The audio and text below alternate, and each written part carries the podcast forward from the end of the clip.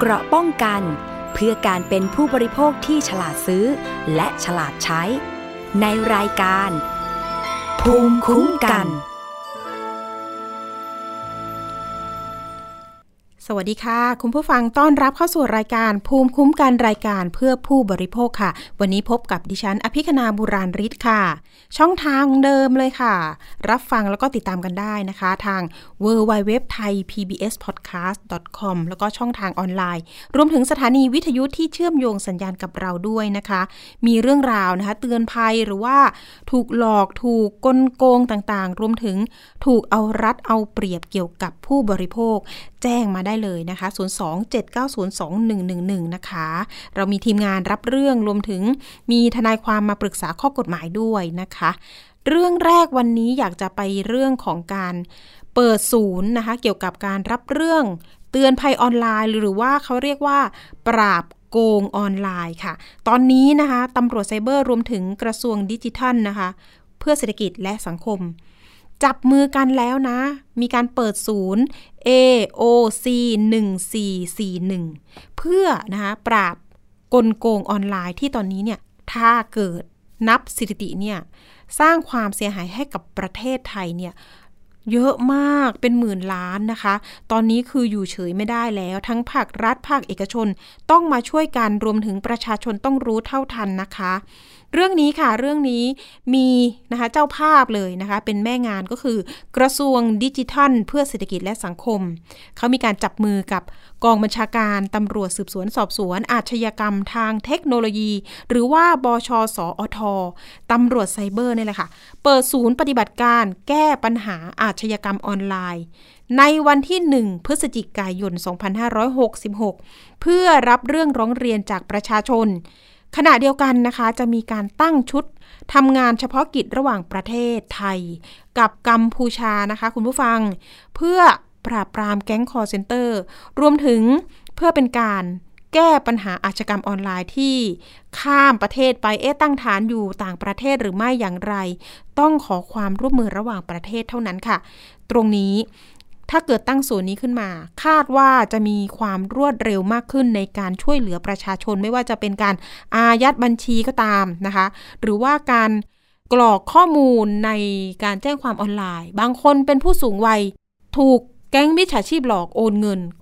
การแจ้งออนไลน์ค่อนข้างจะยากค่ะ ในการกรอกข้อมูล การแนบภาพ คือถ้าเกิดว่าเราไม่เก่งทางด้านเทคโนโลยี หรือว่าคอมพิวเตอร์นี่ก็ยากเหมือนกันนะ การจะแจ้งแบบนี้ก็อาจจะต้องค่อยๆเดินไปสอนอเหมือนคุณยายท่านหนึ่งที่สูญเงินไป 2 ล้านบาทตามที่เราเคยเห็นข่าวเนาะอันนี้ทางตำรวจไซเบอร์ก็บอกว่า ตอนนี้เนี่ยมีการพัฒนาระบบนี้ขึ้นมา เพื่อที่จะง่ายต่อการรับแจ้งเรื่อง รับแจ้งเหตุรวมถึงปรึกษาด้วยนะคะ การทดสอบศูนย์ปฏิบัติการที่ผ่านมานะคะ เขาบอกว่า AOC 1441เนี่ยนะคะ เป็นเขาเรียกว่า call center ที่จะสามารถรับสายมีเจ้าหน้าที่มารับสายประมาณสัก 24 ชั่วโมงเลย ตอนนี้ต้องแบ่งกะการทำงานเลยค่ะ ระดมกำลังมาแล้วก็จากเดิมสายเนี่ยนะคะ 1441 มีประมาณสัก 20 คู่สาย ตอนนี้ต้องเพิ่มเป็นร้อยคู่สายแล้ว แล้วก็ยืนยันว่า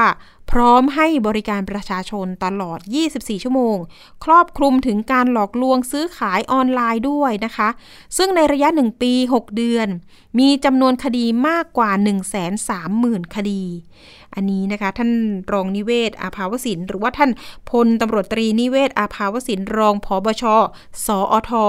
ก็ออกมาเปิดเผยนะคะว่า ระบบนี้ มีการจับมือกันเนี่ยคือเพื่อพัฒนาแล้วก็เอาผู้เสียหายเป็นที่ตั้งนะคะ เพราะว่าที่ผ่านมาเนี่ยมีการศึกษาปัญหาที่เกิดขึ้นอย่างเช่น ไปสอนอต่างๆ บางครั้งประชาชนก็ถูกบอกว่า เอ๊ะหนุนไปแจ้งตำรวจไซเบอร์สิเหมือนกับโยนกันไปกันมา พอมีศูนย์นี้ขึ้นมานะท่านนิเวศบอกว่า จะต้องคุยกับทางสำนักงานตำรวจแห่งชาติ แล้วก็ทำหนังสือไปถึงทุกสอนอทุกสอพอนะคะ ทั่วประเทศเพื่อให้รับทราบข้อมูล คือหลังจากมีประชาชนโทรมาที่เบอร์ 1441 นะคะ ศูนย์แห่งนี้ก็จะรับเรื่องนะคะ แล้วก็จะประสานไปที่ธนาคารเลย เพื่อมีการอะอายัดบัญชีบ้างอะไรบ้างคือ ต้องรวดเร็วนะคะ ลัดขั้นตอนไม่ต้องไล่ประชาชนไปแจ้งตรงนั้นตรงนี้ก่อนนะคะ ก็จะมีการประสานธนาคารให้ก่อนเบื้องต้น เพื่อที่จะได้ ID สำหรับการอายัดบัญชีเรียบร้อยแล้ว อันนี้แหละค่ะที่จะนำไป แจ้งความในพื้นที่ต่อไป คือตำรวจจะลงระบบให้เบื้องต้นกรณีที่คนที่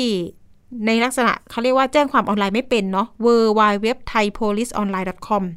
ตำรวจอาจจะมีการลงแจ้งความเบื้องต้นให้สำหรับบางเคสที่มีความชัดเจนในเรื่องของความเสียหายที่เกิดขึ้น นะคะ เป็นผู้เสียหายที่ชัดเจน หลังจากได้ ID จากธนาคารนะคะมีอาการอายัดเรียบร้อยแล้ว รวมถึงแจ้งความออนไลน์แล้วตำรวจจะประสานนะคะให้ไปเขาเรียกว่านัดหมายให้ไปที่สอนอหรือสอพอที่เราเกิดเหตุหรือว่าใกล้บ้านเพื่อสอบปากคำอย่างละเอียดต่อไป หรือแม้แต่จัดทีมนะคะ มารับปรึกษา ถ้าเกิดว่าผู้เสียหายไม่มั่นใจว่าเอ๊ะเพจนี้จริงไหมจะซื้อของนะคะ ก็อาจจะโทรไปได้เลยนะคะ รวมถึงการลงทุนต่างๆ ตรงนี้ก็จะเป็นการสกัดกั้นความเสียหายที่อาจจะเกิดขึ้นได้เหมือนกันนะเรื่องนี้ค่ะทางรัฐมนตรีกระทรวงดิจิทัลนะคะ ก็จะมีการเปิดศูนย์ในวันที่หนึ่งนี่แหละค่ะ พฤศจิกายน เดี๋ยวก็ดูกันว่าสถิตินะคะ การ เขาเรียกว่าภัยออนไลน์จะลดน้อยลงมากน้อยอย่างไรนะคะ ท่านนิเวศก็ดูแล้วระบบนี้อาจจะต้องมีเพิ่มเติมบางส่วน แต่ว่าตอนนี้เนี่ยก็พร้อมแล้วนะคะ ที่จะให้บริการประชาชนนะคะ ทั้งปรึกษาร้องเรียนต่างๆ รวมถึงไม่มั่นใจสิ่งไหน หลอกทำภารกิจ หรือว่าก่อนจะโอนเงินให้ใครนะคะ ต้องไม่รีบไม่เชื่อ และไม่โอนนะคะ คุณผู้ฟังอันนี้ย้ำเป็นเขาเรียกว่านโยบายของสำนักงานตำรวจแห่งชาติเลยก็ว่าได้ จริง ๆ เบื้องหลังการทำวอลลุ่มนี้นะคะ เขาบอกว่าทำระบบเนี่ยค่อนข้างที่จะโอ้ซับซ้อนเยอะเหมือนกันกว่าจะมาเป็นวันนี้ได้นะคะ ที่เปิดให้บริการประชาชนนะคะ อย่างที่บอกไปศูนย์ AOC 1441เกิดจากความร่วมมือของหน่วยงานต่างๆ คาดว่าประชาชนจะได้ประโยชน์ อีกทั้งทางเจ้าหน้าที่ตำรวจ ผู้บังคับใช้กฎหมาย จะสามารถดำเนินคดี หาตัวผู้กระทำความผิดได้อย่างรวดเร็วมากขึ้น โดยเฉพาะอย่างยิ่งบัญชีม้าต้องปราบให้หมดนะคะตำรวจก็อยากจะก้าวให้เร็วนะคะเร็วกว่ามิจฉาชีพด้วย ส่วนเรื่องของการตั้งชุดทำงานเฉพาะกิจระหว่างประเทศไทยกับกัมพูชาเนี่ยเพื่อให้เจ้าหน้าที่สามารถดำเนินการได้อย่างต่อเนื่อง และก็นำไปสู่การปราบปรามจับกลุ่มผู้กระทำความผิดอย่างแท้จริงได้ด้วย โดยเฉพาะ ตัวการใหญ่นั่นเอง รวมถึงกลไกระงับซิมผีบัญชีม้าอย่างที่บอกไปนะคะ ตอนนี้โทษบัญชีม้าเยอะนะคะนะคะ อย่าได้หาทำการรับจ้างเปิดบัญชีนั้นมีความผิดนะคะ เงิน 1,000 บาท เงิน 300 บาทนะคะ ต้องโอ้โหตอนนี้ตำรวจไม่ได้ปราณีนะ บัญชีม้าอย่าอ้างว่าไม่รู้นะ ประชาชนทั่วไป อย่าหลงเชื่อคนที่มา จ้างเราให้ไปเปิดบัญชี เพราะว่าเราจะตกเป็น เป็นเขาเรียกว่าเป็นผู้ต้องหาได้เลยเนาะเรื่องนี้ก็ต้องฝากกันหน่อย อย่าลืมค่ะคุณผู้ฟังภัยออนไลน์มีอยู่ทุกที่ เพียงแต่เราต้องไม่เชื่อไม่รีบไม่โอนอย่างที่บอกไปนะโอเคค่ะ เรื่องนี้ก็เดี๋ยวมาดูกันว่า สถิติภัยออนไลน์จะลดลงแค่ไหนเนาะะฝากตำรวจแล้วก็รวมถึงกระทรวงดีด้วยที่ดูแลเรื่องนี้ ไปต่ออีกเรื่องหนึ่งค่ะ เรื่องนี้บอกเลยว่าเป็นเรื่องของการลงทุนอีกแล้ว ลงทุนเขาบอกว่านักปลูกกัญชา มีคนคนหนึ่งเนาะบริษัทบริษัทหนึ่งเนี่ยมาชักชวนให้มาทำธุรกิจเรื่องปลูกกัญชา ตอนนี้นะคะ ความเสียหายเขาบอกว่ามีเยอะถึงร้อยกว่าล้านว่าอย่างนั้น เกษตรกรในหลายจังหวัดค่ะทั่วประเทศเลย รวมตัวกันร้องเรียนนะคะ ทางประธานเครือข่ายรณรงค์ทวงคืนความยุติธรรม ดิฉันเห็นน้องนักข่าววันนี้ก็ตามไปทำข่าวด้วย มีการไปร้องเรียนที่กองปราบปราม เขาบอกว่า บริษัทเอกชนนี่แหละค่ะ มีการชักชวนลงทุน ปลูกกัญชานะคะ อ้างว่าจะรับซื้อในราคาสูง แต่หลังปลูกครบตามสัญญา ปรากฏว่าพบเมล็ดพันธุ์ที่ซื้อมาปลูกไม่ตรงกับสายพันธุ์นะคะ คุณผู้ฟัง ตามที่บริษัทนั้นกล่าวอ้างแล้วก็เสนอขาย ส่งผลให้ต้นกัญชาที่ปลูกไม่ออกดอก เบื้องต้นพบผู้เสียหายทั่วประเทศ มูลค่าความเสียหายที่บอกไปคือ 100 ล้านบาททำไมเยอะขนาดนั้น ดิฉันเห็นมีผู้เสียหายนะคะ สุพรรณบุรีบ้างละ บุรีรัมนะคะ กาลสิน ปรากฏว่าเอ๊ะมันจะปลูกเยอะแค่ไหนถึงเสียหาย รวมๆกันร้อยล้าน แล้วก็นานแค่ไหนแล้วที่ไปทำธุรกิจนี้ รวมถึงเอ๊ะกัญชา อันไหนคือของแท้ของปลอม ดิฉันได้ยินคุณลุงท่านหนึ่งในสกู๊ปข่าวบอกว่า โอ้โหกลายเป็นต้นกระเทยเลยอะ แปลว่าอะไรนะต้นกระเทยเอออ๋อมันมันกลายพันธุ์หรือเปล่านะคะ มันเป็นลักษณะที่ไม่ตรงปกหรือเปล่านะคะ เดี๋ยวความเสียหายนี้ให้คุณคนนี้มาเล่ากันหน่อยนะคะ เป็นอุทาหรณ์ให้คุณผู้ฟังด้วยนะคะ เรามีสายของคุณวิเชียนนะคะ เป็นผู้เสียหายอยู่ในสายกับเราแล้ว สวัสดีค่ะ คุณวิเชียนคะก็สวัสดีครับ ค่ะ คุณวิเชียนเล่าหน่อยค่ะ ว่าไปเจอบริษัทนี้ชักชวนทางสื่อไหนอย่างไรคะ ก็โดนชักชวนจากคนที่รู้จักกันมาก่อนนะครับ ก็เหมือนกับว่า ก็ชักชวนว่ามีโครงการปลูกกัญชาสายพันธุ์ต่างประเทศนะครับ ก็คือเป็นสายพันธุ์บูดีนแล้วก็ปลูกเพื่อจะเอาไปทำเบียร์ยี่ห้อดังนะครับ ก็เลยตัดสินใจเข้าร่วมอบรมวิชาการในวันนั้นวันที่ 19 ตุลาคมครับอ๋อก็มีการไปอบรมรับฟังค่ะ รับฟังที่อุดรครับอำเภอบ้านดุงนะครับ ก็เป็น ที่ตั้งของวิสาหกิจชุมชนสุขสบายนะครับ ก็มีประธานกลุ่มเป็นคนชักชวนไป ก็โดยมีทางบริษัทบริษัทหนึ่งซึ่งแอบอ้างว่าเป็นตัวแทนของบริษัทที่ดังแล้วกันนะครับอ่าที่ชื่อดังดัแล้งวก็ประมาณว่าให้เราไปฟังแล้วก็ดูแนวทางเขาก็พูดนะครับบรรยายต่างๆ ให้เราเชื่อนะว่าเนี่ย จะปลูกเอ่อต้นหนึ่งได้20กรัมเนาะถ้าปลูกสิบต้นก็ได้หนึ่งจุดสองกิโล ถ้าในรูปแบบกรีนเฮาส์ ก็ตกกิโลละแสนที่สามบาทแต่แต่สามหมื่นถ้าเป็นค่ะเกรดเอนะครับ เกรดบีก็อยู่ที่ประมาณแสนหนึ่งแล้วเกรดซีนี่อยู่ประมันเจ็ดหมื่นเราฟังแล้วก็ดูมันก็มีหลายสิ่งหลายอย่างมันน่าเชื่อถือเขาก็ในตอนเราไปนั่งฟังก็มีเบียร์ยี่ห้อดังมาให้เราชิมด้วยอ๋อก็มาให้เราชิมหลังจากนั้นก็ตัดสินใจปลูกครั้งแรกก็ที่สิบห้าเมล็ดนะครับ ก็เอามาปลูกที่ฟาร์มก็ได้ดอกได้อะไรแต่แต่ก็ไม่ตรงปกกับที่ แล้วมันกลายพันธุ์ยังไงอ่าไม่คะตรงค่ะ มารู้ตอนไหนว่ามันไม่ตรงปกคะก็คือ ก็มารู้หลังจากสามเดือนนะครับมันผ่านไปสองสามเดือนมันเริ่มแสดงเพศบ้างอะไรบ้าง มันเกิดปัญหาว่ามีตัวผู้ปนมาบ้าง มันไม่ตรงกับที่เขากล่าวอ้างว่าในหนึ่งร้อยเมล็ดอาหารหนึ่งซองมันจะมีตัวผู้แค่สิบเปอร์เซ็นต์เนี่ยก็คือหลังจากที่เราปลูกครั้งแรกอะสิบห้าเมล็ดมันไม่ค่อยเจอปัญหาตอนนั้นก็ค่อนข้างจะโอเคครับ แต่หลังจากรอบสองที่เรามั่นใจว่าสิบห้าเมล็ดมันโอเคอยู่ เราก็ตัดสินใจปลูกอีกสองร้อยยี่สิบเมล็ดนะครับสองร้อยแล้วก็มาปลูก มันก็เริ่มกลายเป็นตัวผู้เป็นกระเทยเนี่ยมันซึ่งมันเกินเขาการันตีว่าเก้าสิบเปอร์เซ็นเป็นตัวเมียอ๋อแต่ความจริงเราเจอนั้นประมาณสักแปดสิบเปอร์เซ็นเป็นตัวผู้เหมือนกับกันเลยครับทีเนี้ยมันก็กลายเป็นว่าเป็นต้นที่ไม่ใช่พันธุ์นอกแล้ว ลักษณะทุกอย่างจะคล้ายๆพันธุ์ไทยพันธุ์หางกระรอก ซึ่งไม่ใช่บูรีนเราก็เอกใจแล้วก็พยายามซักถามไปยังตัวแทนที่ส่งเสริมเรามาก็ เขาบอกว่าพันธุ์อะไรก็ช่างขอให้มีดอกซื้อหมดเราก็บอกไม่ใช่นะการปลูกกัญชาน่ะ ถ้าคุณกำหนดสเปคที่มันสูงอืมแล้วคุณเอาพันธุ์อื่นมาให้เราปลูกแล้วสเปคมันไม่ได้กันอะ เราก็ไม่ได้ขายเพราะว่าสัญญาเขาก็ตั้งไว้ค่อนข้างจะสูงครับยี่สี่ต้องได้ยี่สิบเปอร์เซ็นต์ทีดีต้องสองเปอร์เซ็นต์ในประมาณนี้ เราก็ทักท้วงไปตั้งหลายรอบ แล้วก็ก็เยียวยารอบแรกคือให้เมล็ดพันธุ์ใหม่มาปลูกเราก็รับเมล็ดพันธุ์รุ่น เขาเพิ่มเรื่องเมล็ดพันธุ์มาให้อีกรอบหนึ่งเราก็ปลูกแล้วก็เจอลักษณะเหมือนเดิมครับ ก็ใช้เวลาการปลูก ก็ประมาณสิบเอ็ดเดือนนะครับ ตั้งแต่วันแรกที่เราเริ่มรู้จักกับเขาค่ะแล้วก็มาจนสุดท้ายว่าเราที่รู้จักความจริงจากทางบริษัทเบียร์ที่ดังที่ส่งเอกสารมา แจ้งเราว่าเขาไม่มีส่วนเกี่ยวข้องเราก็มั่นใจว่าโดนหลอกก็ค่ะได้ดำเนินการเรียกร้องความเป็นธรรมอย่างที่ออกเป็นคลิปข่าวนะครับ คือไม่มีสูตรนี้เหรอคะ คุณวิเชียน กรณีที่นำกัญชามาผลิตเป็นเบียร์จริง ๆ มีใครทำไหมคะ ถามว่ามีใครมันก็ ก็คือเขาพูดพูดชัดเจนว่าต่างประเทศมีรัฐนู้นรัฐนี้อืมเราก็เช็คไปในเน็ตมันก็ตรงตามที่เขาพูดนะครับ แต่ก็ไม่ใช่ไฮเนเกนก็คือโอเปไม่ใช่บริษัทเบียร์ชื่อดังอ่าไม่ก็เป็นไรประมาณว่ามันตรงกับเขาพูดนั่นแหละเราก็มั่นใจเออมันข้อมูลเหมือนว่าเขาไปไปเหมือนว่าเขาทำกันบ้านมาดีนะคนที่จะหลอกลวงเราเขาทุกอย่างทำแน่นน่ะ ทำให้เราหลงเชื่อได้ง่าย แล้วก็เราก็พยายามสืบมาระดับหนึ่งน่ะค่ะว่าเออมันก็มีตัวตนจริงๆสิ่งที่เขาพูด เราก็ตัดสินใจแต่เรามาเจอต้นกายภาพของต้นไม้กัญชาสายพันธุ์บูดีมันไม่ตรงปกค่ะพอไม่ตรงปกเราก็พยายาม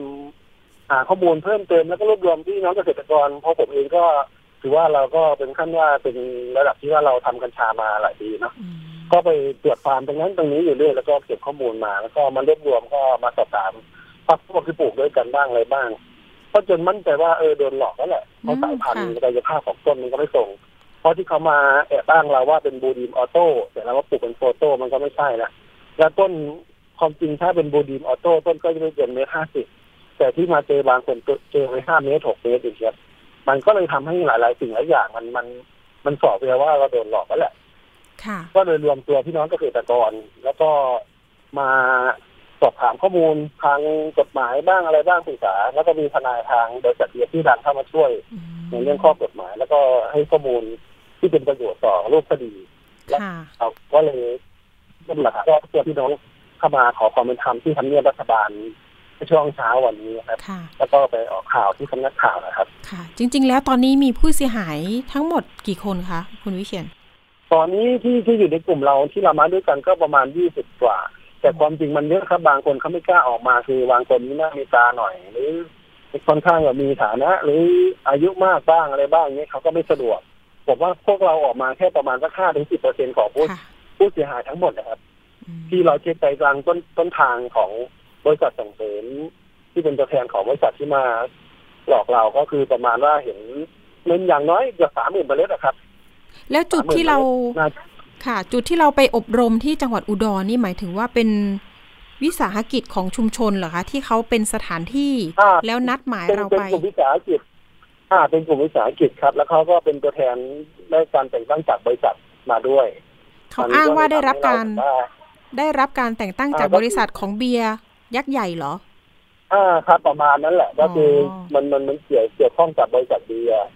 แล้วก็เกี่ยวข้องกับว่าเป็นบริษัทตัวแทนของบริษัทเบียร์อย่างเงี้ยครับอืมบอกว่าเป็นตัวแทนเลยเขานะก็คะมาแอบค่ะอ้างอ่าครับเขาก็มาชักชวนเรา เราก็ทำให้เราเกิดเกิดความเชื่อเนอะค่ะเพราะตอนนั้นเนี่ยกัญชาเราก็ปลูกสายพันธุ์อื่นอยู่แล้วเราก็มองว่าเออเนี่ย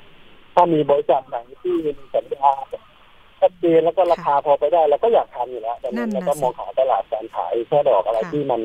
ชัดเจนเนาะในตอนจรินั้นงๆเราก็ทำเรื่องธุรกิจกัญชาอยู่แล้วค่ะ จริง ๆ พอเอ่ยถึงบริษัทเบียร์ยี่ห้อนี้ดิฉันก็มีความเชื่อมั่นนะ เพราะก็ได้ยินนะชื่อมานานแล้วด้วยเหมือนกัน แต่ทีนี้คือบริษัทเบียร์ดังกล่าวตัวจริงเนี่ยไปแจ้งความเอาผิดไว้แล้วใช่ไหมคะก็คือไปลงบันทึกประจำวันครับตอนนั้นเขาก็ยังไม่มีหลักฐานเราก็หลังจากนั้นน่ะเราก็พยายามแชร์ข้อมูลกันแชร์หลักฐานกันว่า อ่ามีหลักฐานอะไรเป็นประโยชน์ทั้งสองฝ่าย แล้วก็แชร์กันอยู่ตลอด ในช่วงสองสามสามสามสัปดาห์ที่หลังๆก่อนที่จะมานี่นะครับ แล้วก็แลกเปลี่ยนข้อมูลกับทางบริษัททนายของบริษัทเบียร์ชื่อดังค่ะแล้วก็ทางทนายก็ให้ข้อมูลที่เป็นประโยชน์กับเรา เพราะตอนแรกเราไม่รู้ด้วยซ้ำว่าเจ้าของบริษัทคนที่มาหลอกลวงหลอกลวงเราน่ะชื่อชื่อจริงอะไรด้วยซ้ำอืมก็ประสานงานแลกเปลี่ยนข้อมูลกันมาตลอดจนได้ได้ชื่อได้อะไรทุกอย่างก็ก็เหมือนว่ามั่นใจว่าเราสามารถเอาผิดได้ทางบริษัทเบียร์ก็พร้อมที่จะมาเป็นพยานมามาช่วยทางเกษตรกรค่ะ เราก็เลยมาร้องที่กองที่สื่อแล้วก็ที่ค่ะทำเนียบนะครับ คุณวิเชียนแล้วบริษัทเอกชนนั้นมีที่ตั้ง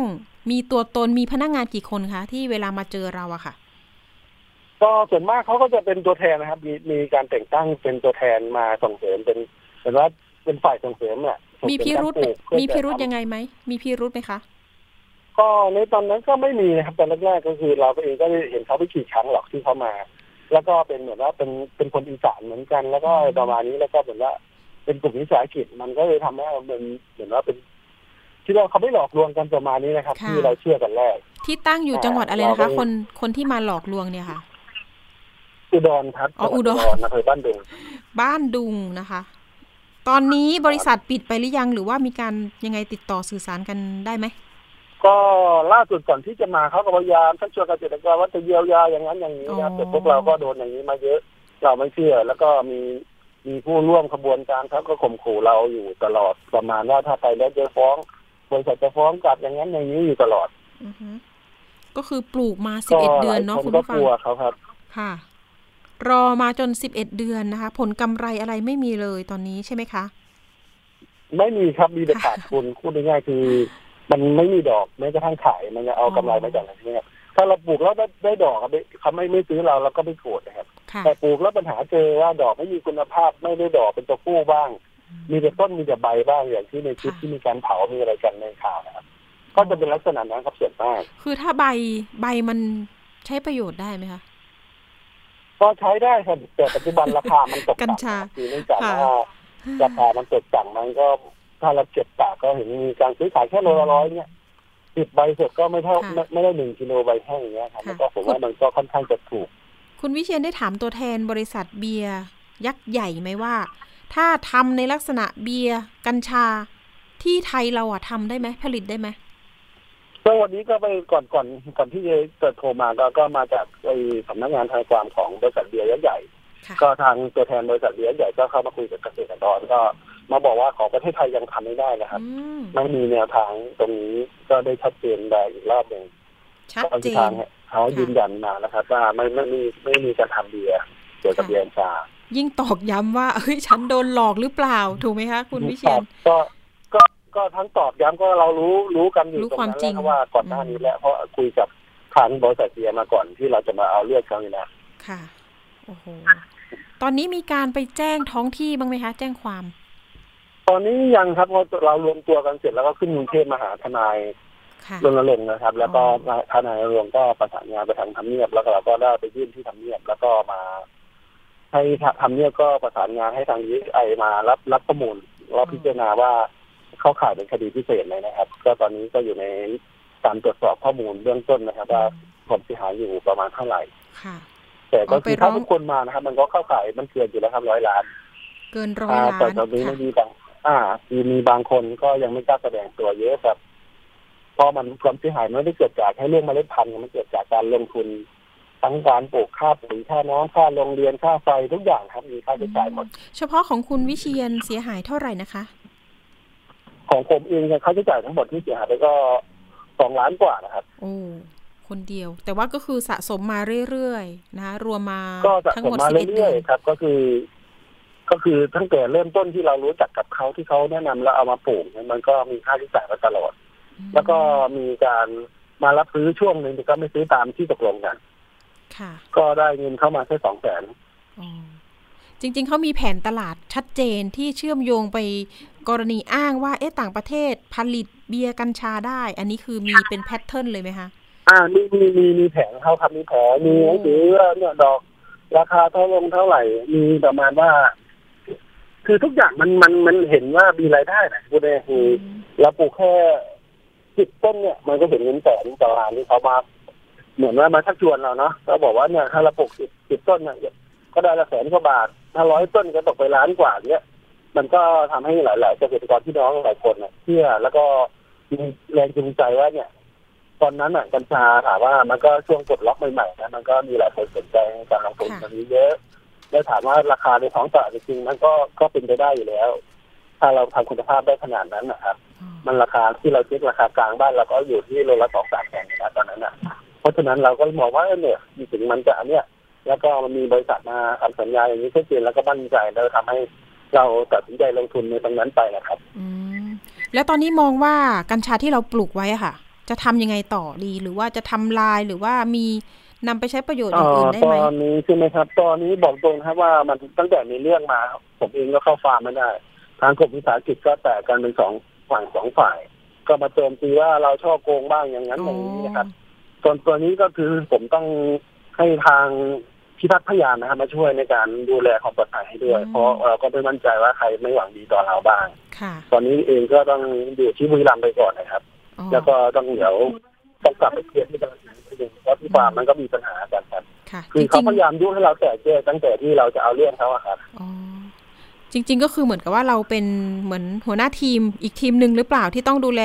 คนอีกกลุ่มหนึ่งก็เหมือนว่าผมเป็นหุ้นส่วนหุ้นส่วนหนึ่งในจุดตรงนั้นที่เราร่วมลงทุนที่กาลสินธุ์นะครับก็เหมือนว่าเป็นหุ้นส่วนหนึ่งค่ะแล้วก็เราก็รับผิดชอบทั้งการลงทุนแล้วก็ทั้งการดูแลการปลูกทั้งคนงานทุกอย่างเป็นเรารับผิดชอบหมดครับ ซึ่งแผนการตลาดเนี่ยจริง ๆ ไม่ได้มาจากเราเลย อันนี้เรายืนยันเนาะอ่าไม่ไม่ไม่ได้มาค่ะจากเราครับ เราก็อืมเหมือนว่าชักชวนเรา แล้วก็มีแผนการตลาดให้เราดูค่ะเราก็เห็นว่ามันก็โอเคนะอะไรประมาณนี้เราก็ได้ตัดสินใจลงทุนนะครับอืมแล้วทีนี้ก็นะต้องทางท่านอายการนรงค์ศิรสันก็ให้คำแนะนำเนาะว่าถ้าเกิดว่าบริษัทยักษ์ใหญ่นั้นเขายืนยันว่า ไม่ได้มีส่วนรู้เห็นหรือเกี่ยวข้องนะคะใด ๆ กับทางบริษัทเอกชนดังกล่าวนี้ อันนี้ก็ชัดเจนว่าเป็นการแอบอ้างชื่อ หรือว่าอาจจะเป็นการช่อกงประชาชนได้เหมือนกัน อันนี้ถูกต้องไหมคะคุณวิเชียนวันนี้เห็นได้คุยกัน ถูกต้องครับอืมถูกต้องครับก็ทางทางอายการท่านก็แนะนำแบบนี้ แล้วก็ทางทนายก็แนะนำแบบนี้ค่ะ โอเค อันนี้ก็จะได้เตือนภัยนักลงทุนด้วยเหมือนกันรวมถึงผู้บริโภคเนาะกรณีที่อะอาจจะรอคอยเบียร์กัญชาหรือเปล่าจริง ๆ ไม่มีอยู่จริงหรือเปล่าในประเทศไทยยังไม่ได้ผลิตด้วยเลย นะคะอาทิ้งท้ายกันหน่อยคุณวิเชียนอยากจะให้เรื่องนี้นะคะ เป็นอุทาหรณ์ยังไงรวมถึงผู้เสียหายต่างๆ ที่ยังไม่เข้าใจเรา ว่าตอนนี้เนี่ยเราก็ถูกหลอกลวงด้วยเช่นกันนะคะก็อยากอย่างพี่น้องเกษตรกรทุกท่านนะครับ ที่ได้ทางการปลูกกับบริษัทนี้นะครับ ที่เกี่ยวกับข้องกับกัญชาสายพันธุ์นี้แล้วก็ทำเป็นเบียร์กัญชาก็อยากให้มาช่วยร่วม เรียกร้องความเป็นธรรมให้ตัวเองนะครับเพื่อจะร่วมดูกับข้อมูลก็ยังกลุ่มวิสาหกิจที่ผมทำอยู่ครับ ก็อยากให้คิดใหม่นะครับ ว่าสิ่งที่ท่านคิดอยู่มันไม่ถูกต้อง ท่านอาจจะโดนเขาปัดหัวมา เพื่อมาทะเลาะให้เกิดความแตกแยกซึ่งเราเองก็ไม่ติดใจตรงนี้ถ้าคุณเข้าใจเราก็ยังไม่จบเราก็ต้องในการหากฎหมายเพื่อจะเรียกร้องความเป็นธรรมให้กับตัวเองครับก็เราโดนเยอะครับหลังออกสื่อไปคุณวิเชียนหวังว่า ผู้เสียหายท่านอื่น ๆ น่าจะเข้าใจเรามากขึ้นถูกไหมคะ ก็ก็ใช่ครับ ก็น่าจะเข้าใจแล้วก็น่าจะเห็นความชัดเจนขึ้นว่า สิ่งที่เราทำมาวันนี้มันก็เกิดผลที่กลับมาเป็นผลผลบวกครับสำหรับพี่น้องเกษตรกรนะครับ อย่างคนที่มาด้วยกันทุกคนก็ยิ้มออก แล้วก็มีกำลังใจที่จะดำเนินการต่อสู้กับชีวิต แล้วก็เหมือนกับว่าได้ได้ได้ปลดทุกไปในระดับหนึ่งนะครับ ที่เราได้รับวันนี้นะครับหลังหลังเครียดมานาน แล้วก็เห็นว่าถูกข่มขู่ด้วย นะคะ เมื่อกี้สัญญาณอาจจะหายไปนิดนึง เรื่องนี้อีกครั้งหนึ่งค่ะ อยากให้เป็นอุทาหรณ์ยังไงเรื่องของการลงทุนต้องเช็คยังไงตรวจสอบยังไงคะก็อยากฝากไปถึงทุกท่านนะครับ ที่จะลงทุนอะไรก็ช่างนะครับ ต่อไปนี้ก็ต้องหมั่นแล้วก็ตรวจสอบแล้วคิดถึงความเป็นจริงให้มาก แล้วก็พูดง่ายๆคืออย่าหลงเชื่อใครง่ายๆนะครับ ยิ่งอะไรที่มันผลประโยชน์มันสูง มันก็ยิ่งมีความเสี่ยงสูง เพราะฉะนั้นก็ฝากเป็นเอทาหอนนะครับสำหรับเรื่องที่เกิดขึ้นกับผมแล้วก็ กับเพื่อนเกษตรกรที่โดนด้วยกัน เราเองก็ไม่มีใครอยากให้เกิดขึ้นนะครับ แต่มันก็หลีกเลี่ยงไม่ได้แล้วแต่มันถ้าเรียกเป็นภาษาทางบ้านบ้านก็คือมันเป็นวิบากกรรมที่เราต้องเจอครับ แต่เราในเมื่อเราเจอแล้ว เราก็ต้องพยายามหยุดวงจรตรงนี้คือเห็นเขาหลอกคนอื่นมาเยอะ ถ้าเราไม่หยุดเขาตรงนี้มันก็จะไปหลอกคนอื่นเรื่อยเพราะฉะนั้นก็เลยตัดสินใจรวมพลังกันมาเรียกร้องความเป็นธรรมแล้วก็ให้เจ้าที่บ้านเมืองเอาผิดเขาให้ถึงที่สุดนะครับ ค่ะ เอาละค่ะ ก็เป็นกำลังใจให้คุณวิเชียนด้วยนะคะ รวมถึงผู้เสียหายท่านอื่น ๆ ด้วยหลาย ๆ จังหวัดนะคะ วันนี้ก็ขอบคุณนะคะที่มาให้เขาเรียกว่ามาเตือนภัยนะคะ ทั้งผู้บริโภครวมถึงผู้ลงทุนในอาชีพต่างๆ ด้วยนะคะ คุณวิเชียนถ้าเกิดมีความคืบหน้าทางด้านคดีนะคะ ก็เดี๋ยวเรามาอัปเดตกันอีกครั้งหนึ่งนะ วันนี้ขอบคุณนะคะ คุณวิเชียนค่ะสวัสดีค่ะขอบคุณมากครับก็สวัสดีครับค่ะ เอาละค่ะทุกอย่างนะคะมีปัญหาแต่ก็ต้องมีทางออกนะ สามารถปรึกษามาได้นะคะ เรามีทั้งทนายความรวมถึงท่านอายการเนาะเรื่องไหนที่นำมาออกอากาศเนี่ยเราถือว่าเรื่องนั้นต้องเป็นประโยชน์ต่อประชาชน เรื่องนี้ก็เหมือนกัน เพราะว่าอยากจะเตือนสติในเรื่องของ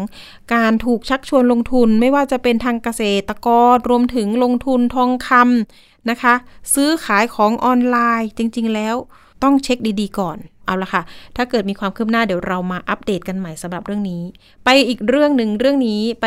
ดูเจ้าหน้าที่ตำรวจหน่อยปคบหรือว่าตำรวจปรับผู้บริโภค เขามีการจับมือ MOU กับกรมสรรพสามิตมีการไปปราบปรามบุหรี่ไฟฟ้าเล่าเถื่อนนะคะถึงอำเภอหาดใหญ่จังหวัดสงขลา เรื่องนี้ต้องไปดูนะคะ มีการล่อซื้อทางออนไลน์ด้วยค่ะกองบัญชาการตำรวจสอบสวนกลางนะคะ ร่วมกับ กรมสัมภาษามิตรเขามีการเร่งกวาดล้างปราบปรามผู้กระทำความผิดกฎหมายภาษี สัมภาษามิตรออนไลน์ โดยทางตำรวจกองกำกับการหนึ่งนะคะบกปคบ ร่วมกับเจ้าหน้าที่กองกำกับการหนึ่งปอสนะคะหรือว่าตำรวจเกี่ยวกับปราบปราม การกระทำความผิดเกี่ยวกับอาชญากรรมทางเศรษฐกิจ แล้วก็เจ้าหน้าที่พนักงานสัมภาษามิตรค่ะสำนักตรวจสอบป้องกันและปราบปรามทำการตรวจยึดบุหรี่ ต่างประเทศหลากหลายยี่ห้อ รวมถึงมีบุหรี่ไฟฟ้าด้วยจำนวนทั้งสิ้นนะคะ ประมาณ 7,340 ซอง คิดเป็น146,000 กว่ามวลค่ะ รวมถึงมีการไปพบสุราต่างประเทศจำนวน 87 ขวด รวมมูลค่านะคะประมาณ7ล้าน2แสนบาท การจับกลุ่มครั้งนี้นะคะ เจ้าหน้าที่มีการเปิดเผยว่า ได้ทำการสืบสวนล่อซื้อนะคะ สั่งซื้อทางออนไลน์ มีการขายผ่าน Facebook ด้วย พบการลักลอบขายบุหรี่ ไฟฟ้าเหล้าเถื่อน ซึ่งมันไม่ได้รับอนุญาต มีการหลีกเลี่ยงภาษีด้วย มีการโพสต์ขายอย่างเปิดเผยนะคะ ทางช่องทางออนไลน์ แล้วก็มีการส่งสายลับไป แล้วก็ได้รับแจ้งค่ะว่า สินค้าต่างๆ ไปรวบรวมอยู่ที่บริเวณศูนย์กระจายสินค้าบริษัทขนส่งแห่งหนึ่ง ในตำบลบาง ตำบลบางกล่ำอำเภอหาดใหญ่จังหวัดสงขลา มีการลักลอบขนส่งนะคะ สินค้าประเภทบุหรี่ ไฟฟ้า น้ำยาบุหรี่ไฟฟ้า แล้วก็อุปกรณ์ส่วนควบ บุหรี่ซิกเรตต่างประเทศ สุราต่างประเทศ ซึ่งเป็นสินค้าที่มิได้เสียภาษีสัมภาษามิตร ตามมาตรานะคะ203 มาตรา 204 แล้วก็พรบภาษีสัมภาษามิตรพศ 2560โดยลักลอบนะคะขนส่งทางช่องทางการขนส่งพัสดุเอกชน เพื่อหลบเลี่ยงการตรวจสอบของเจ้าหน้าที่รัฐ เจ้าหน้าที่ตำรวจก็เลยมีการตรวจยึดของกลางดังกล่าวไว้นำส่งพนักงานสอบสวนกองกำกับการหนึ่งบกปอสเรียบร้อยแล้ว เพื่อดำเนินคดีตามกฎหมายต่อไปค่ะคุณผู้ฟัง ทางเจ้าหน้าที่บอกว่า เอ๊ะถ้าเกิดเป็นเหล้าที่ไม่ได้มีการตรวจสอบ หรือผ่านการเสียภาษีเนี่ยต้องระมัดระวังเรื่องของเป็นสินค้าปลอมหรือเปล่า รับประทานเข้าไป อาจจะเป็นอันตรายต่อต่อร่างกายหรือเปล่า อันนี้คือทางเจ้าหน้าที่ก็บอกว่าเอ๊ะเรื่องนี้ต้องส่งนะคะเหล้าบุหรี่ต่างๆ พิสูจน์ ตอนนี้ก็มีตัวอย่างค่ะนำไปส่งพิสูจน์อยู่ บางคนเตือนมาว่าถ้าเกิดเป็นเหล้าปลอม เหมือนกับว่ามันเป็นของของเรียนแบบอะค่ะ ทานเข้าไปแล้ว สายตาจะเสียไหมนะคะ ท้องจะเสียไหมนะคะ อันนี้นะคะต้องระมัดระวัง แต่ถ้าจะตรวจสอบว่า เหล้าบุหรี่ที่นำเข้าอะค่ะ ถูกต้องหรือหรือไม่นะคะ ต้องไปสแกน QR code ที่เขาเรียกว่าสแตมที่ติดมากับสินค้านะคะ ถ้าเกิดว่ามีการเสียภาษีอย่างถูกต้องนั่นคือ มีการตรวจสอบแล้วเป็นสินค้าที่ปลอดภัยด้วยเหมือนกันนะคะ ถ้าเกิดจะบริโภคต่างๆ เหล่านี้ อันนี้ไม่ได้ส่งเสริมนะ ให้ทานเหล้าทานบุหรี่นะ อันนี้คือมาบอกกล่าวกัน เพราะว่ามีหลากหลายสินค้าที่ เราจะต้องระมัดระวังก่อนการรับประทานเข้าไปเนาะแล้วก็ต้องตรวจสอบทุกอย่างด้วย ต้องผ่านการอนุญาตจากภาครัฐด้วยนะคะ เรื่องต่อไปกันหน่อยค่ะ เตือนภัยขายสินค้ามือสองในเพจ Facebook เกิดความเสียหายขึ้นอีกแล้ว ความเสียหายครั้งนี้ประมาณ 1 3 0 0 0 0 บาท ค่ะ เรื่องนี้นะคะมีแม่ค้าขายสินค้ามือสองนะคะบอกว่าเป็นสินค้าเด็ก ผ่านเพจ Facebook ค่ะ อ้างเป็นแอดมินรับเงินจากลูกค้าค่ะทีนี้แหละค่ะ ผู้เสียหายก็สนใจสินค้าเนาะสินค้าเด็กมือสองเนี่ย ราคาถูกด้วย ลักษณะการขายนะคะ เป็นแอปพลิเคชันชื่อดังว่าอย่างนั้น เอ๊เขาเรียกว่าแพลตฟอร์มหรือเปล่า โดยอ้างนะคะ โอนเงินผ่านแอดมินเท่านั้น เพจดังกล่าวเนี่ยให้โอนผ่านแอดมินเท่านั้น และต้องหักค่าดำเนินการครั้งละ 10 บาท สุดท้ายแอดมินนะคะ ไม่โอนเงินต่อ ไปยังเพจว่าอย่างนั้น ผู้เสียหายบอกว่านำหลักฐานนะ มาร้องเรียนกับรายการสถานีประชาชน มีทั้งรูปถ่ายของสินค้า ที่เป็นของแม่และเด็ก ที่เคยโพสต์ผ่านเพจ Facebook แห่งหนึ่ง แต่กลับไม่ได้เงิน ทีนี้หลักฐานดังกล่าวนี่แหละค่ะนำไปแจ้งความร้องทุกข์ไว้แล้วเรียบร้อย หลังอ้างว่าขายของผ่านกลุ่มดังกล่าวเนี่ย โดยมี ลูกค้าสั่งซื้อสินค้าเมื่อส่งสินค้าไปแล้ว แต่ขณะนี้ยังไม่ได้รับเงิน อันนี้เป็นลักษณะการเหมือนไปโปรโมทเพจให้ด้วยนะคะ แล้วก็จะได้รายได้ตรงนี้ เรื่องนี้ค่ะ พอมีการแจ้งเรื่องมายังรายการสถานีประชาชน บอกว่าอะเรื่องนี้ต้องมาเตือนภายในรายการกันหน่อยปรากฏว่า มีการทยอยเงินคืนค่ะแอดมินคนนี้เอ๊ยยังไง ตอนนี้นะคะทางเราจะให้ทางตำรวจไซเบอร์เนี่ยอาจจะต้องช่วยตรวจสอบหลังไม้ด้วยนะคะ กลุ่มนี้เขาบอกว่ามีเงื่อนไขสำคัญให้ทุกคนต้องปฏิบัติตามก็คือ ต้องติดต่อผ่านแอดมินกลุ่มเพียงคนเดียว โอนเงินซื้อสินค้าเข้าบัญชีส่วนบุคคลของแอดมินเท่านั้น ต้องจ่ายเงินครั้งละ 10 บาท เพื่อเป็นค่าดำเนินการ แล้วก็ระบุข้อความว่าโอนเงินซื้อขายผ่านแอดมิน1,000%มิเช่นนั้นจะไม่รับผิดชอบความเสียหาย และแอดมินจะโอนเงินให้ผู้ขาย ก็ต่อเมื่อลูกค้าได้รับสินค้าแล้วเท่านั้น แต่ผู้เสียหายยืนยันว่าไม่เป็นไปตามที่มีการระบุไว้ เพราะขณะนี้ยังไม่ได้เงิน ถึงแม้จะเป็นเงินจำนวนหลักพันนะคะ แต่ก็สำหรับผู้เสียหายที่รวมกลุ่มกันมากถึงตอนนี้นะคะประมาณสัก 80 คน ก็ความเสียหายถึงหลักแสนแล้วนะคะ เรื่องนี้เดี๋ยวมาตามต่อว่า จะติดตามคนที่เป็นเจ้าของเพจดังกล่าวได้หรือไม่ มาปิดท้ายเรื่องนี้กันหน่อย ลงทุนหุ้นทองคำอีกแล้วค่ะคุณผู้ฟัง ตำรวจ CIB นะคะหรือว่าตำรวจสอบสวนกลาง มีการจับขบวนการหลอกชักชวนให้ลงทุน เล่นหุ้น อ้างจะได้ผลตอบแทนสูงถึงร้อยละ 30 หลังลงทุนได้ไม่กี่ชั่วโมงนะคะ ก็จะได้ผลกำไรเลย โดยมีการสร้างเพจปลอมของร้านทองชื่อดังแห่งหนึ่ง เพื่อสร้างความน่าเชื่อถือค่ะคุณผู้ฟังโดยพบว่ามีคนจีนเป็นหัวหน้าขบวนการ โอ้โห อีกแล้วค่ะอีกแล้วนะคะตำรวจบอกว่าสามารถจับผู้ต้องหาได้ในคดีนี้ 26 คน โดยมีคนไทยร่วมกระทำผิดด้วย พบมูลค่าความเสียหายประมาณ 30 ล้านบาท หลักฐานต่างๆ ที่ตำรวจไปเจอนะคะ ก็จะมีสมุดบัญชีธนาคาร 23 เล่ม โน้ตบุ๊กโทรศัพท์มือถือ และอุปกรณ์คอมพิวเตอร์ ของกลางเนี่ยค่ะตำรวจยึดไว้แล้วเรียบร้อยนะคะทีนี้ตำรวจที่ มาเป็นแม่งานในครั้งนี้ก็คือ ปอส มีการตรวจนะคะยึดแล้วก็ติดตามจับกลุ่มผู้ต้องหา ที่หลอกลวงให้ผู้เสียหายนี่ร่วมลงทุน โดยสร้างเพจนี่แหละค่ะที่บอกไป ปลอมเป็นร้านทองชื่อดัง สร้างความน่าเชื่อถือ แล้วก็ชักชวนมาลงทุนเทรดหุ้น เรื่องนี้นะคะ ผู้บัญชาการตำรวจสอบสวนกลางเปิดเผยว่า กลุ่มผู้ต้องหา อ้างว่าจะได้ผลกำไรสูงหลังจากลงทุน ไปเพียงไม่กี่นาทีถึงร้อยละ 30 ของเงินที่ลงทุนไป ในช่วงแรกผู้เสียหายจะได้ผลตอบแทนจริงนะคะ คุณผู้ฟังจึงหลงเชื่อ จากนั้นก็มีการเพิ่มทุนลงไปอีกเรื่อยๆ บางรายลงทุนสูงถึง 3 ล้านบาท แต่เมื่อต้องการถอนเงินกลับไม่สามารถถอนเงินได้ นี่ก็คล้ายๆกับภัยไซเบอร์นะคะ ที่หลอกลงทุนแล้วก็หลอกโอนเงินทำภารกิจ แต่ผู้ต้องหาจะสร้างเงื่อนไขแบบนี้ที่บอกว่า กรณีที่ถอนเงินไม่ได้สักที ก็จะอ้างว่า หากต้องการถอนเงินจะต้องเสียค่าชำระคือค่าธรรมเนียม ค่าต่างๆ ในการเทรด แล้วก็ต้องเสียภาษีด้วย จากการสอบสวนนะคะ พบกลุ่มผู้ต้องหาทำเป็นขบวนการ แล้วก็แบ่งหน้าที่กันทำอย่างชัดเจน โดยมีชาวจีนเป็นหัวหน้าขบวนการ มีคนไทยเป็นนอมินีด้วย ตั้งแต่นะคะการตั้งกลุ่มนะคะการชักชวนการสร้างเพจโอ้เรื่องนี้ มีการยักย้ายถ่ายเททรัพย์สินนะคะ ส่วนมากนะคะคนที่เราไปจับกลุ่มได้นะคะเชื่อเลยว่าเป็นบัญชีม้า จับกลุ่มได้ทั้ง 26 คน หลังเปิดปฏิบัติการเนี่ยค่ะ เข้าไปพื้นที่ก็คือ 8 จังหวัดในการตรวจสอบ จับกลุ่มมาทั้งหมด 26 คน 8 จังหวัดนะคะ คุณผู้ฟัง ยึดของกลางไว้เป็นหลักฐานเรียบร้อยแล้ว นอกจากนี้นะคะยังพบว่าเงิน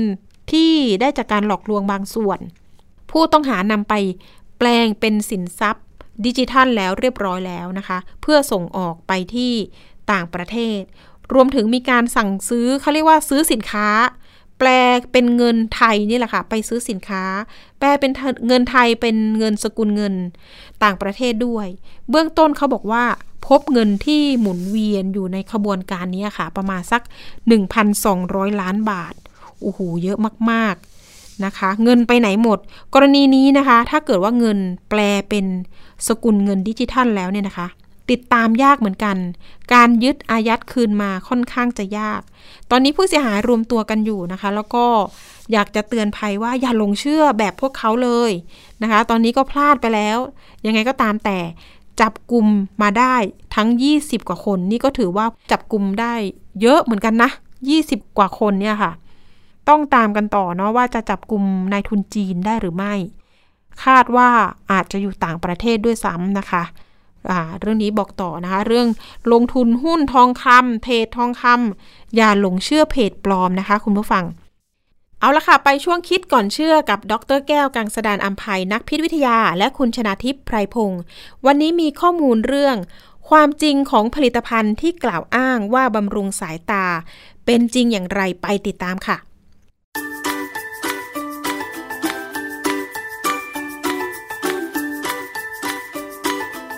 วง คิดก่อนเชื่อ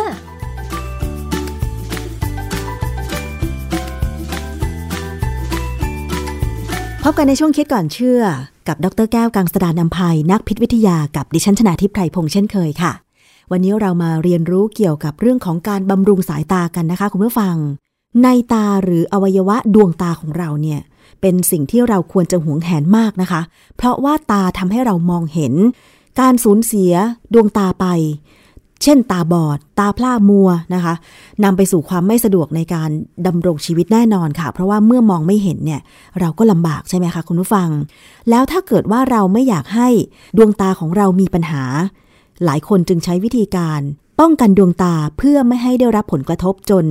สายตาพร่ามัวหรือมีปัญหาอย่างอื่นไปนะคะ ซึ่งส่วนใหญ่เนี่ยวิธีการที่จะนำมาใช้ในการบำรุงดวงตาหรือสายตาก็มักจะใช้วิธีการ กินซะมากกว่า โดยเฉพาะการไปหาซื้อผลิตภัณฑ์ เสริมอาหาร ที่โฆษณาอวดอ้างว่า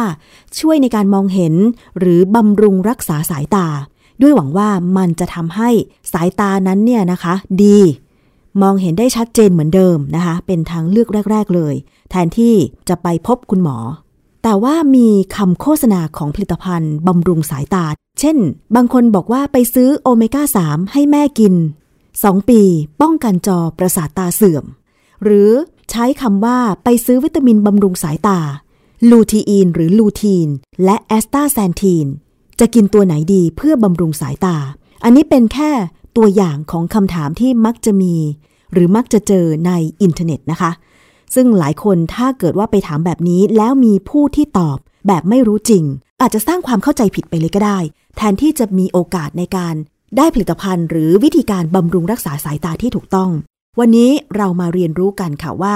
ในทางวิทยาศาสตร์ ผลิตภัณฑ์บำรุงสายตา หรือสารบำรุงสายตา สามารถบำรุงสายตาได้จริงหรือไม่จากงานวิจัยทางวิทยาศาสตร์จากอาจารย์แก้วค่ะ อาจารย์คะผลิตภัณฑ์ที่โฆษณาอวดอ้างว่าบำรุงสายตาในปัจจุบัน ในอินเทอร์เน็ตเนี่ยมีเยอะมาก อย่างสองสาอย่างที่ยกตัวอย่างมาเนี่ยนะคะ จริง ๆ แล้วการบำรุงสายตามันสมควรกินผลิตภัณฑ์ หรือสารที่บำรุงสายตาได้ไหมคะอาจารย์ คือในความเป็นจริงเนี่ยเขาสอนกันมาแต่โบราณนะว่าถ้าอยากตาดีเนี่ยให้กินผักบุ้งเพราะว่าในหลักการแล้วเนี่ยผักบุ้งเป็นผักใบเขียว ผักใบเขียวส่วนใหญ่ที่เรากินเนี่ยนะฮะภายใต้สีเขียวเนี่ยจะมีสีอื่นอยู่ เช่น สีเหลืองสีแดง สีม่วงอะไรก็ตามนะอย่างเช่น กรณีผักบุ้งเนี่ยจะมี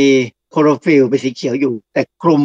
สีของเบต้าแคโรทีนไว้ เบต้าแคโรทีนเนี่ยจะถูกเปลี่ยนเป็นวิตามิน A ได้ วิตามิน A คือตัวที่เราต้องการเพื่อไปใช้ในกระบวนการมองเห็นค่ะ โดยธรรมชาติแล้วเนี่ยการที่อวัยวะหนึ่งจะทำงานเช่นตาเนี่ยไม่ใช่แค่วิตามิน A ตัวเดียวค่ะที่จะช่วยทำให้เรามองเห็นได้อืมันจะต้องมีสารอื่นเป็นตัวที่เหมือนกับพี่เลี้ยง ในกรณีที่เขาขายผลิตภัณฑ์เสริมอาหารหลายอย่างเนี่ย ที่เขาบอกว่ามีแอสตาแซนธินลูทีนบิลเบอร์รี่บางครั้งเนี่ยเขาทำเป็นลักษณะของผสมก็มีบางครั้งก็เป็นของขายเดี่ยวๆก็มีค่ะของพวกเนี้ยความเป็นจริงแล้วเป็นสารที่มีประโยชน์ คือเขาเป็นสารที่เรียกว่าต้านอนุมูลอิสระได้ค่ะแล้วตาเราเนี่ยถ้ามีอนุมูลอิสระเมื่อไหร่เราก็มีปัญหา ดังนั้นถามว่าผลิตภัณฑ์พวกนี้มีประโยชน์ไหมมีจะถามว่าเป็นผลิตภัณฑ์ ที่ให้สารเคมีธรรมชาติที่เข้าไปช่วยในการมองเห็นเหมือนกับวิตามินเอไหม ไม่ใช่อ๋อนะครับ สารที่เขาเรียกว่าแอสตาแซนตินเนี่ย มันเป็นสารที่เกิดตามธรรมชาติ ในสาหร่ายน้ำจืด ในยีสต์ก็มีค่ะนะฮะคือกระบวนการเนี่ยเขาเกิดเองตามธรรมชาติ สัตว์ เช่นปลาแซลมอนเนี่ย ไปกินสาหร่ายพวกนี้ ปลาแซลมอนที่กินพวกนี้เยอะๆ ก็จะได้เป็นปลาที่มีเนื้อสีออกส้มแดง ถ้าเป็นปลาแซลมอนเลี้ยงในฟาร์ม ที่เขาไม่ได้ให้ปลาที่เลี้ยงเนี่ยกินสาหร่าย ปลาพวกนี้ก็จะมีเนื้อสีออกจืดจางๆไม่ไม่ส้มแดง เพราะฉะนั้นเวลาเขาเลี้ยงปลาแซลมอนในฟาร์มเนี่ยเขาจะเอาแอสตาแซนธินซึ่งสังเคราะห์ได้ด้วย มาผสมกับอาหารให้ปลาแซลมอนกิน ปลาแซลมอนที่ได้ก็จะมีสีแดง เข้มกว่าธรรมชาติด้วยซ้ำค่ะเพราะฉะนั้นจะเห็นว่าแอสตาแซนธินเนี่ยไม่ได้เป็นสารที่มีอันตราย มีอยู่ในสัตว์มีอยู่ในพืช แล้วก็กินกันไปเรื่อยๆ อย่างมนุษย์เรากินปลาแซลมอนเนี่ยก็จะได้สารตัวนี้ด้วยถ้าเป็นปลาแซลมอนที่มีสีแดงๆเราได้แน่อืมเราได้ครับค่ะ แล้วแอสตาแซนทีนนี่ที่อาจารย์บอกว่า มันคือสารต้านอนุมูลอิสระ ถ้าคนกินเข้าไปก็คือ มันก็ต้านอนุมูลอิสระในร่างกายทั่วไปใช่ไหมคะอาจารย์ ก็ไปทั่วร่างกายอืมนะโชคดีก็ไปอยู่ที่ตาได้ คราวนี้อีกตัวหนึ่งคือลูทีอิน ลูทีอินเนี่ยอยู่ในพืชพวกผักใบเขียวผผักโขมผักคะน้าแครอทสีเหลือง เพราะฉะนั้นถ้าเรากินอาหารครบห้าหมู่มีผักใบเขียวด้วยเนี่ยเราก็ได้ลูทีอินค่ะนะฮะลูทีอินเนี่ยเป็นสารที่มีประโยชน์ ถ้าถามว่าเกี่ยวกับตาไหมมี เพราะว่าเขาเป็นตัวที่น่าจะไปอยู่ในจุดรับภาพ คือในร่างกายในตาของเราเนี่ยจะมีรูปเป็นลูกกระตา แล้วก็จะมีบริเวณด้านหลังเนี่ย เป็นคล้ายๆจอภาพคล้ายๆทีวีอะนะฮะไปคอยรับรับภาพเขาก็จะต้องมีจุดรับภาพ ซึ่งจุดเนี่ยรูทีนน่าจะเข้าไปช่วยตรงนั้น คือเข้าไปช่วยป้องกันแสง UV ที่เข้ามาพร้อมกับแสงที่เรามองเห็น ดูเหมือนจะเป็นประโยชน์ แต่ว่าถามว่าจริง ๆ แล้วเนี่ยมีใครพิสูจน์ไหมว่าตรงนี้เนี่ยจะมีรูทีนไปรวมไหมก็ยังไม่ชัดเจนนักแต่รูทีนเนี่ยออกสีเหลือง เพราะฉะนั้นส่วนที่เป็นจุดรับภาพเนี่ยก็มีสีเหลืองๆเขาก็คิดว่ารูทีนเนี่ยน่าจะเข้าไปอยู่ตรงนี้ด้วย สารลูทีอินนี่มีอยู่ในอะไรบ้างคะอาจารย์ ผักใบเขียวต่างๆ คุณกินผักคะน้ากินผักโขมเนี่ยคุณได้ค่ะนะแครอทสีเหลืองก็ยังได้อยู่อยู่เหมือนกัน เพราะแครอทเนี่ยมันออกสีเหลืองอยู่แล้ว ลูทีอินก็ออกสีเหลือง แล้วบิลเบอร์รี่ล่ะคะอาจารย์ เออบิลเบอร์รี่เนี่ยเป็นตัวที่น่าสนใจ เพราะว่าคำว่าเบอร์รี่เนี่ยมันก็คือเราก็นึกถึงบลูเบอร์รี่นึกถึงราสเบอร์รี่ใช่ไหมฮะ ซึ่งใช่เป็นผลไม้กลมๆแดงๆ อะไรก็ตามถ้าบลูเบอร์รี่เนี่ยออกสีม่วง สีน้ำเงิน แต่ถ้าบิลเบอร์รี่เนี่ยจะออกสีออกไปทางดำบิลเบอร์รี่เนี่ยเป็นเบอร์รี่ที่ขึ้นในตามธรรมชาติก็มีส่วนใหญ่จะเป็นธรรมชาติเลยแถวอเมริกาเหนือ อยู่ในทุ่งเขาก็ไปเก็บเอามาทำเป็นแยม พอสกัดออกมา เราจะได้สารแอนโทไซยานินค่ะแอนโทไซยานินเนี่ยจริงๆแล้วเนี่ยเราก็ได้ในพวกพืชอื่นๆอีกตั้งเยอะเหมือนกันนะ ดอกอัญชันเราก็มีแอนโทไซยานินค่ะนะฮะเพราะฉะนั้นมันก็เป็นพืชหรือเป็นผลไม้ที่ทำแยมแล้วก็ได้สารธรรมชาติ ซึ่งไม่อันตรายแอนโทไซยานีนนี่มีประโยชน์ยังไงคะอาจารย์ ก็เป็นสารต้านอนุมูลอิสระนั่นแหละนะฮะอืมต้านการอักเสบกระตุ้นภูมิคุ้มกัน ลดการแพ้อะไรที่เขาก็ว่ากันไปนะฮะซึ่งถามว่ามันจริงขนาดไหน มันไม่ได้ทำงานตัวเดียวค่ะ คือสารพวกนี้ต้องทำงานร่วมกับอย่างอื่นอีกนะฮะแต่เป็นเหมือนกับเป็นองค์ประกอบส่วนหนึ่งของการทำให้ระบบต่างๆ ของร่างกายเนี่ยทำงานได้ค่ะ แล้วน้ำมันปลาหรือโอเมก้า3ล่ะคะอาจารย์ อันนั้นคนละเรื่องเลย อันนั้นไม่เกี่ยวข้องกับตาสักเท่าไหร่นะเหรอคะโอเมก้า3เนี่ย มันจะเกี่ยวกับการป้องกันไม่ให้มีอาการแพ้อะไรต่ออะไรมากมายเกินไปค่ะ เพราะฉะนั้นสารที่มักจะถูกกล่าวอ้างว่าบำรุงสายตา เช่นแอสตาแซนธิน ลูทีอิน หรือลูทีน และผลไม้บิลเบอร์รี่ที่มีสารแอนโทไซยานิน ทั้งหมดนี้มีสารที่เป็นสารต้านอนุมูลอิสระ กินเข้าไปร่างกายก็ได้ประโยชน์ แต่ไม่ได้เจาะจงว่าจะไปช่วยบำรุงสายตาใช่ไหมคะอาจารย์ ถูกต้องฮะทั้งนี้เพราะว่าอะไร เพราะว่าเวลาเราจะมองเห็นเนี่ย การทำงานของระบบลูกตาเราเนี่ยนะ จะต้องใช้วิตามิน A ซึ่งอยู่ในรูปที่เราเรียกว่าเรตินอลคำว่าเน่าเนี่ยเป็นการบอกว่าเป็นรูปของแอลกอฮอล์ เรามักจะเรียกว่าวิตามิน A แอลกอฮอล์ ในเรื่องของการมองเห็นของสายตามนุษย์เราเนี่ยค่ะ มันมีระบบการทำงานยังไง และการทำงานของวิตามิน A ที่อาจารย์บอกว่ามันบำรุงสายตา มันเป็นยังไงคะอาจารย์ คือกรณีวิตามิน A เนี่ย เป็นเรื่องตรงที่เกี่ยวกับสายตา แต่ถ้าเป็นสารต้านอนุมูลอิสระต่างๆเนี่ยอันนี้เป็นทางอ้อม พูดง่ายๆเซลล์ของมนุษย์หรือของสัตว์อะไรก็ตามเนี่ยผนังเซลล์เนี่ยเป็นเรื่องสำคัญ ถ้าผนังเซลล์ผิดปกติ เซลล์นั้นทำงานไม่ได้ค่ะอันนี้พวกสารต้านอนุมูลอิสระ บางตัวนะเฉพาะบางตัวนะบางชนิดเนี่ยจะเข้าไปอยู่ตรงผนังเซลล์ เพื่อป้องกันการเกิดอนุมูลอิสระ ดังนั้นเนี่ยก็เป็นการช่วยให้เซลล์เนี่ยทำงานได้ตามปกติค่ะทั้งตัวเลยทั้งร่างกายของเรานะค่ะรวมไปถึงลูกตา คือเวลาเราเห็นแสงเนี่ยนะแสงเนี่ยส่งส่งไปกระทบกับวัตถุ แล้วก็สะท้อนเข้ามาที่ตาเราเนี่ยก็จะเข้าไปที่จอภาพหรือเรตินาคราวนี้ในเรตินาเนี่ยจะมีเซลล์หลายอย่าง แต่ที่สำคัญเนี่ยคือเซลล์ที่เราเรียกว่ารูปแท่งกับรูปกรวย ในเซลล์เขาก็จะมีโปรตีนเฉพาะ ซึ่งจะจับตัวกับวิตามิน A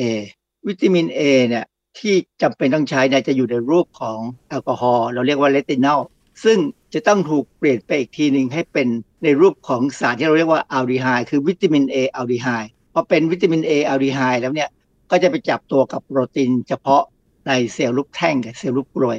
พอจับตัวพร้อมแล้วเนี่ยพอโดนแสง การที่โดนแสงที่จะทำให้เกิดการเปลี่ยนแปลงรูปของวิตามิน A อัลดีไฮด์จากรูปหนึ่งเป็นอีกรูปหนึ่งค่ะ ในการเปลี่ยนแปลงเนี่ยจะทำให้เกิดการส่งกระแสประสาทไปสมอง ถ้าเรามองดูตัวโปรตีนที่จับตัวกับวิตามิน A เนี่ยมันจะคล้ายๆกับที่เกิดในกล้องถ่ายรูปเนี่ยซึ่งพอเปลี่ยนแปลงแล้วเนี่ยมันมีสัญญาณ สัญญาณส่งไปที่สมองสมองก็จะแปลเอาผลสัญญาณเนี่ยไปเปรียบเทียบกับสิ่งที่เราเคยเห็น แล้วก็บอกเราว่าเราเห็นอะไรอยู่ จริง ๆ แล้วเนี่ยพอมันมีการเปลี่ยนแปลงจากไอ้วิตามินเออะดีไฮเนี่ยนะให้จากรูปหนึ่งไปเป็นอีกรูปหนึ่งแล้วเนี่ย ตัวที่ถูกเปลี่ยนไปแล้วเนี่ยสำคัญมาก เพราะว่าถ้าสะสมอยู่ในตาเนี่ย มันจะเป็นตัวที่กระตุ้นทำให้เกิดอนุมูลอิสระได้ ซึ่งอันนี้อันตราย เขาจะต้องส่งสารตัวเนี้ยไปเปลี่ยนแปลงด้วยเอนไซม์ที่อยู่ในตาเราเนี่ยให้กลายเป็นวิตามินเอแอลกอฮอล์แล้วก็เปลี่ยนไปเป็นวิตามินเออัลดีไฮที่เป็นรูปแบบที่มีประโยชน์ แล้วก็ไปจับตัวกับโปรตีนใหม่ พอเรามองเห็นแสงก็จะเปลี่ยนเป็นวิตามินเออัลดีไฮ ที่ใช้ไม่ได้ ต้องรีบเปลี่ยนกลับไป มันจะเป็นวนวนเวียนกันอยู่อย่างเงี้ยวิตามินเอจริงสำคัญมากที่ว่าจะทำให้เรามองเห็น ซึ่งไม่มีสารตัวอื่นเข้าไปแทนที่ได้ เพราะฉะนั้นเราจะต้องได้รับวิตามินเอแบบตรงๆอย่างเดียวเลย ถึงจะมีดวงตาที่มองเห็นได้ชัดเจน คือวิตามินเอเนี่ยมาจากตับมาจากพวกเนื้อสัตว์ แต่ว่าถ้าเรากินพืชเนี่ยเราจะได้เป็นเบต้าแคโรทีนซึ่งจะต้องถูกเปลี่ยนอีกทีหนึ่งจากเบต้าแคโรทีนให้เป็นวิตามินเอ โครงสร้างทางเคมีเนี่ยเบต้าแคโรทีนเนี่ยมีโมเลกุลที่ยาวคล้ายๆ กับเอาวิตามิน A สองตัวมาต่อกัน ดังนั้นเนี่ยพอเข้าไปในร่างกายมนุษย์แล้วเนี่ยเราจะมีเอนไซม์ซึ่งหักเบต้าแคโรทีนจากหนึ่งให้กลายเป็นสองวิตามิน A แต่ความจริงแล้วเนี่ยเขาศึกษาแล้วก็พบว่าความสามารถที่จะทำให้หักเนี่ยมันเกิดได้แค่ประมาณ 1.7 โมเลกุลต่อ 1 โมเลกุลของ เบต้าแคโรทีน มันไม่ร้อยเปอร์เซ็นต์แต่ว่าก็ไม่มีปัญหา เรากินเบต้าแคโรทีนจากพืชเข้าไปทดแทนวิตามิน A ได้ แต่ว่าต้องกินให้มากกว่ากินจากเนื้อสัตว์นิดนึง เพื่อให้ได้วิตามิน A ตามที่เราต้องการ คือวิตามิน A เนี่ยเราใช้งานเนี่ยแต่ถึงจุดหนึ่งเนี่ยก็จะมีการที่มันจะต้องสูญสภาพไปต้องเปลี่ยนก็ต้องกินใหม่เข้าไปใส่ด้วย อาจารย์ย้ำอีกครั้งค่ะ วิตามิน A นี่มีในอาหารอะไรบ้างคะวิตามิน A อยู่ในเนื้อสัตว์ ในตับสัตว์จะมีเยอะ เป็นวิตามินที่ละลายได้ดีในไขมัน ตับเนี่ยเป็นแหล่งที่ดีที่สุดของวิตามิน A ซึ่งอันเนี้ยเป็นปัญหากับคนที่ไม่กินตับ แต่เนื้อสัตว์อย่างอื่นก็ยังพอมีนะส่วนอื่นก็ยังพอมีกินพืชให้มาก ๆ พวกที่มีสีเข้มๆถ้าเป็นพืชที่มีสีเข้มเนี่ยจะมีเบต้าแคโรทีนสูงเป็นส่วนใหญ่ค่ะ เพราะฉะนั้นการทำงานของวิตามิน A จึงสำคัญที่สุดในการทำให้ระบบการมองเห็นหรือดวงตาของเราเนี่ยมองเห็นได้ชัดเจน ในส่วนของสารที่เป็นสารต้านอนุมูลอิสระที่ชื่อว่าแอสตาแซนทีนลูทีนแล้วก็สารแอนโทไซยานิน เหล่านี้มันไปทำงานร่วมกับวิตามิน A ยังไงนะคะอาจารย์ สารพวกนี้จะไปช่วยทำให้ผนังเซลล์ต่างๆ ซึ่งรวมถึงผนังเซลล์ที่อยู่ในลูกตาเราเนี่ย ทำงานได้ตามปกติเขาจะไปคอยป้องกันอนุมูลอิสระที่เกิดขึ้นตามธรรมชาติ ไม่ให้ทำอันตรายต่อเซลล์ต่างๆ เพราะฉะนั้นเนี่ยการที่เราจะให้มีสายตาที่ปกติดวงตาปกติไม่มีปัญหาเนี่ยเราต้องกินอาหารที่มีวิตามิน A หรือเบต้าแคโรทีนมากพอที่เราต้องการนะฮะส่วนสารเสริมอื่นๆเนี่ยเราก็ต้องการ แต่ว่าเราก็ได้มาจากแหล่งอื่นของพืชส่วนใหญ่จะอยู่ในพืชนะฮะหรือใหญ่สัตว์เช่นปลาแซลมอนนี่ก็มี แล้วที่เป็นผลิตภัณฑ์เสริมอาหารในรูปแคปซูลรูปเม็ดต่างๆล่ะคะอาจารย์ เราควรจะกินไหมคือประเด็นปัญหาคือว่า คนเรามักจะมีปัญหาแล้ว ถึงจะไปเสาะหาสารพวกนี้มากินเพราะคิดว่ามันจะช่วยแก้ปัญหาได้ ซึ่งในความเป็นจริงแล้วเนี่ยไม่ใช่ มันถ้าจะกินเป็นการบำรุงก็คือกินเมื่อสายตายังดีอยู่เนี่ยก็ไม่มีปัญหาอะไร เพียงแต่ว่าเรากินจากอาหารกินจากผักผลไม้ได้ค่ะ ถ้าเราไปกินอาหารเสริมมันไม่อร่อย แต่ถ้าเรากินผักผลไม้เนี่ยมันอร่อย ก็ต้องเลือกเอาว่าอยากจะได้แบบไหน ค่ะ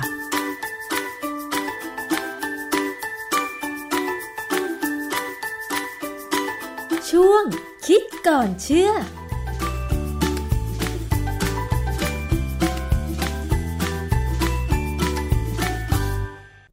ขอบคุณข้อมูลจากคิดก่อนเชื่อมากๆค่ะ เอาละค่ะ วันนี้หมดเวลาสำหรับอภิคณาบุราริศแล้วนะคะ เจอกันตอนหน้าเวลาเดิม วันนี้สวัสดีค่ะ ติดตามฟังรายการได้ที่เว็บไซต์ thaipbspodcast.com และ YouTube Thai PBS Podcast ฟังทางแอปพลิเคชัน Thai PBS Podcast Spotify Google Podcast Podbean SoundCloud และ Apple Podcast กดติดตามเป็นเพื่อนกัน ทั้ง Facebook Twitter Instagram และ YouTube ไทย PBS Podcast แค่ฟัง ความคิดก็ดังขึ้น